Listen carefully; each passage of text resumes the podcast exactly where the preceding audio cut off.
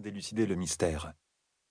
On procéda au vote, et c'est cette sage proposition qui fut finalement retenue, sous réserve que Noll ait effectivement transmis son message à d'autres nations. La confirmation vint de l'ambassadeur de Junine, qui relata quelques jours plus tard une rencontre similaire entre Noll et les barons réunis des petits royaumes. Vint alors le moment du choix de l'émissaire. Il semblait acquis que les personnes les plus sages du matriarcat étaient membres du conseil, et désigner l'une d'entre elles permettait en outre d'agir en toute discrétion. Toutes se tournèrent avec respect vers l'aïeule, qui était la plus sage entre toutes. Heureusement, elle l'était assez pour se savoir trop âgée pour ce voyage aventureux. Elle demanda alors que des volontaires se manifestent, non pas au titre de la plus grande sagesse, ce qui eût été vaniteux, mais à celui du dévouement. Quatre mères se proposèrent, et parmi elles, Tiramis fut élu. Tiramis est mon aïeul. C'est la mère de la mère de la mère de ma mère. La grand-mère de ma grand-mère. Il fut décidé de la faire accompagner d'un homme pour la protéger. On choisit Yon, qui était le troisième fils de l'aïeul et que l'on savait fort et dévoué. Pour amener Nol à l'accepter comme un second émissaire, il fut dit qu'il représenterait la jante masculine de Cole, ce qui, après tout, pouvait être vrai.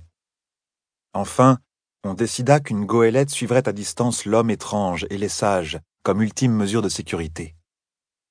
Au jour du hibou, Tiramis et Yon abordèrent l'île J, près des côtes lauréliennes.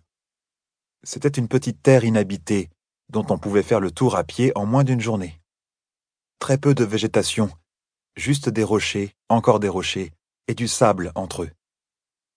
Nol les attendait sur la plage, l'air grave, mais apparemment satisfait du nombre de personnes venues. Tiramis en connaissait quelques-unes de vue ou de réputation, et un chambellan goranais, autoproclamé maître de cérémonie, se chargea de lui présenter les autres. Il y avait là le roi Arcane de Junine, représentant des baronnies, le jeune prince Vanamel du grand empire de Goran et son conseiller, son excellence Saat l'économe, tous deux représentant bien sûr le grand empire. Le chef Saavez, qui était venu de la lointaine Jezeba, son Excellence Rafa d'Erkel de Grité, le duc Rayan de Kersian, envoyé par le roi Bondrian de l'Aurélia, son Excellence Maz Hachem, représentant Dite, son Excellence le sage Mobok, représentant du roi Karbal d'Arkari, et enfin leurs Excellences l'honoré mère Tiramis et Yon de Cole, représentant du matriarcat.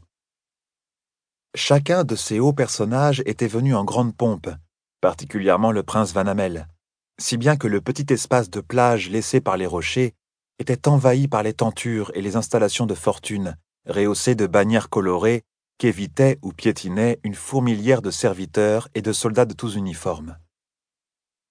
Nol accueillit chacun des émissaires, les remerciant de leur confiance qui était de bon augure, et les informant qu'ils attendraient jusqu'à la tombée de la nuit l'arrivée d'autres émissaires il ne donna aucune information supplémentaire.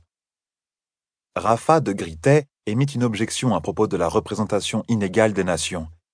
Pour disperser les malentendus, Nol demanda alors si le grand empire de Goran et le matriarcat de Cole avaient quelque raison d'envoyer chacun deux émissaires. Tiramis lui servit le petit mensonge à propos de Yon, représentant des hommes de Cole, et le prince Vanamel objecta que son pays était bien plus grand que la plupart il était normal qu'il soit représenté par deux personnes. Son Excellence le sage Mobok, à qui l'on avait traduit les débats, objecta alors à son tour que l'Arcarie était bien plus grande encore que le Grand Empire, et que le roi Carbal aurait donc pu envoyer trois ou quatre représentants. Nol eut une petite moue découragée et coupa court aux dissensions en précisant qu'un nombre supérieur d'émissaires n'apporterait de toute façon aucun avantage particulier aux nations. La limitation était simplement une question d'ordre pratique. Rafa de Gritet se déclara alors satisfait. Personne ne voulait vraiment contredire Nol à ce moment-là. L'homme étrange s'exprimait dans les langues maternelles de chacun avec une aisance déconcertante. Il écoutait tout le monde, mais balayait de façon ferme et polie les objections de ces hauts personnages, qui s'accordèrent tous pour lui reconnaître une personnalité hors du commun.